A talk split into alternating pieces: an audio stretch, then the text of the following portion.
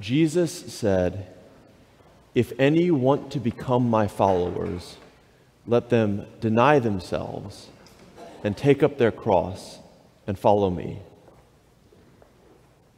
Let them deny themselves and take up their cross and follow me.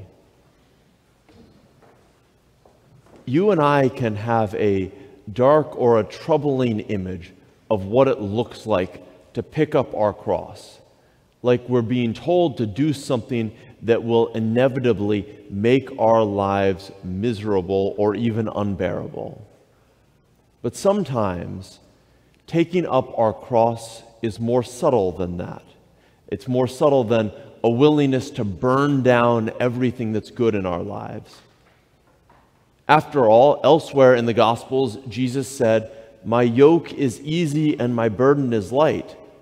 In other words, if we take on the yoke that Jesus gives to us, we shouldn't be totally overwhelmed and miserable. So, how do we reconcile these two messages from Jesus? You see, the crosses that we are called to bear require sacrifice, they require effort, they require hard and arduous work, but they also can lead to fulfillment and purpose in our lives. In the passage we heard a few minutes ago, we get a little glimpse of Peter. And if we think about his story, what we can see in it is a path to discern God's will about how God was calling him to pick up his cross and follow Jesus. In particular, there were three stages Peter went through as he learned to pick up his cross. And in many of our lives, we go through these same three stages as we learn to pick up our crosses and follow Christ in our lives. But before jumping into Peter's story, I want us to look at something that happened a little more recently. It was about 8 o'clock in the evening in August 2000 when a subway train rattled into the 14th Street station in Chelsea in, in Manhattan. I lived in the neighborhood and went to this train station regularly years later. Danny Stewart climbed off this subway. A young professional in his 30s, he was aware that he was already late to dinner. As he was hurrying out of the train station, something caught his eye. I noticed, he said, tucked up against the wall, what I thought was a baby doll. As Danny bound up the stairs out of this subway station, however, something didn't sit right with him. So Danny turned around and went back down into the station. Danny said, that's when I noticed his legs move. It wasn't a doll, but in fact a baby wrapped in a dark sweatshirt. Danny said his umbilical cord was still partially intact, so I assumed he was a newborn, maybe just a day or so old. For us, for you and me, whether it's an opportunity to serve at St. Mary's Food Pantry or an invitation to become a volunteer at hospice, almost every spiritual journey we set out on, almost every path to find the crosses that we are called to bear, begins with a moment. And it's often a very little moment that we could choose to ignore or walk by. For Danny, that moment was when that doll up against the wall just didn't seem right. Danny felt something nudging him to look, uh, to look back, to turn around. I suspect that all of us have had these sorts of moments of clarity. We may call them epiphanies or coincidences or just instances that catch our attention. These, you see, are the nudges, the little moments when God is speaking to us and calling us onto the first step of a journey towards our own crosses.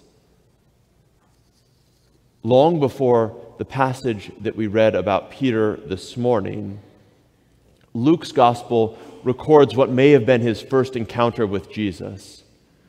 The crowds were pressing, and Jesus asked Peter if he could climb into Peter's boat and if they could push out from shore. Peter had been working all night, he was exhausted. Nonetheless, something caught Peter's attention.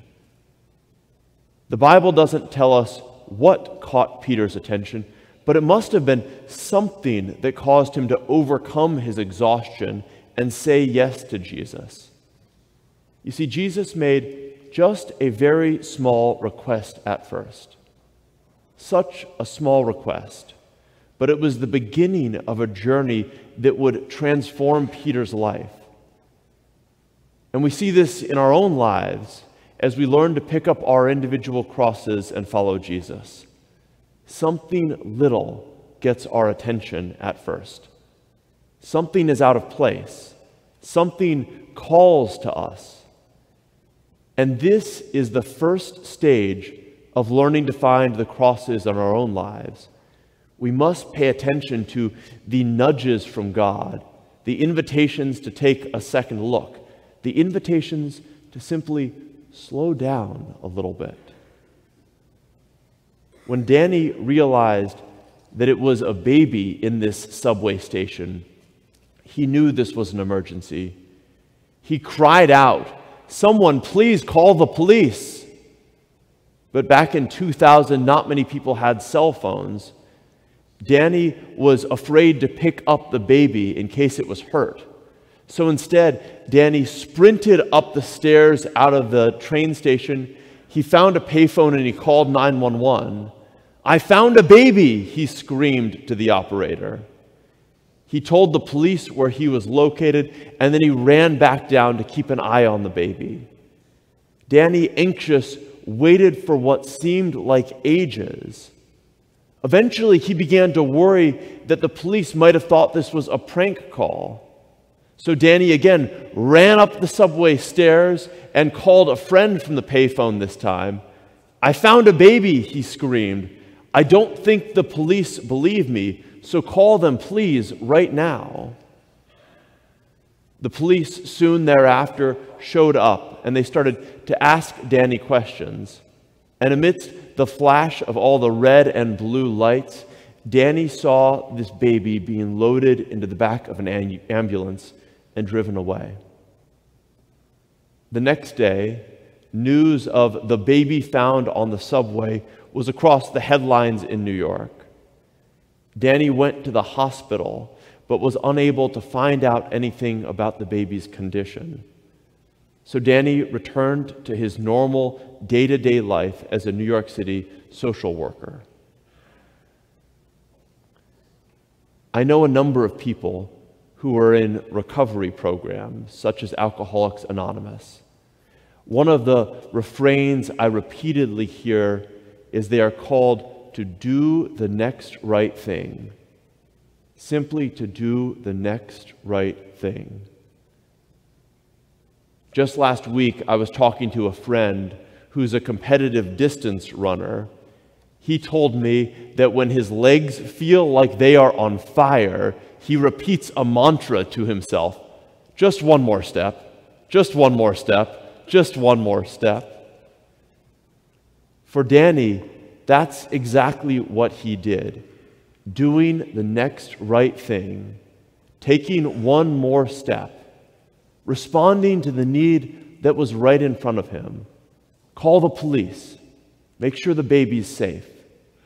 Call a friend to get more support give a statement to the police.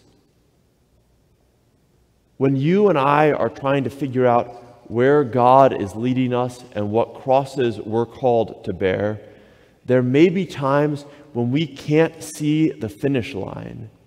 And when that's the case, we're called to simply do the next right thing, take the next step. Back in the Bible, this is what we see so clearly in Peter's ministry him struggling over and over to do the right thing, to do the next right thing, to take the next step. At the Transfiguration, which we heard about a few weeks ago, Peter wanted to help. He wanted to build some huts. Or when Peter saw Jesus walking on the water, Peter wanted to be with Jesus, so he stepped out of the boat into the water. The point is that Peter's life was filled with these moments where he was trying to do the next right thing. And that's the second stage in finding the crosses that we are called to bear. Simply learning to do the next right thing and trusting that God will reveal the path to us. After the initial chaos of discovering this baby abandoned in the subway, Danny's life returned to normal. But before too long, he was asked to come to a court hearing and testify to how he found the baby. The judge knew about Danny's job as a social worker, and she knew about Danny's commitment to find out what happened to the baby after the baby was taken to the hospital. After the conclusion of Danny's statement, the judge said to him, Mr. Stewart, in instances where we have a baby that has been abandoned, we want to place them into pre adoptive care as quickly as possible. Danny nodded along with the judge while she was saying this. Then the judge, who was involved in a pilot program to help keep children out of long term foster care, said to Danny, Would you be interested in adopting this baby? Danny was stunned. He said, Yes, Your Honor, but I don't think it's that easy. The judge smiled and simply said, Well, it can be. It can be. For many of us, as we're discerning where God is leading us, for a long time, we're simply called to take the next step, to do the next right thing.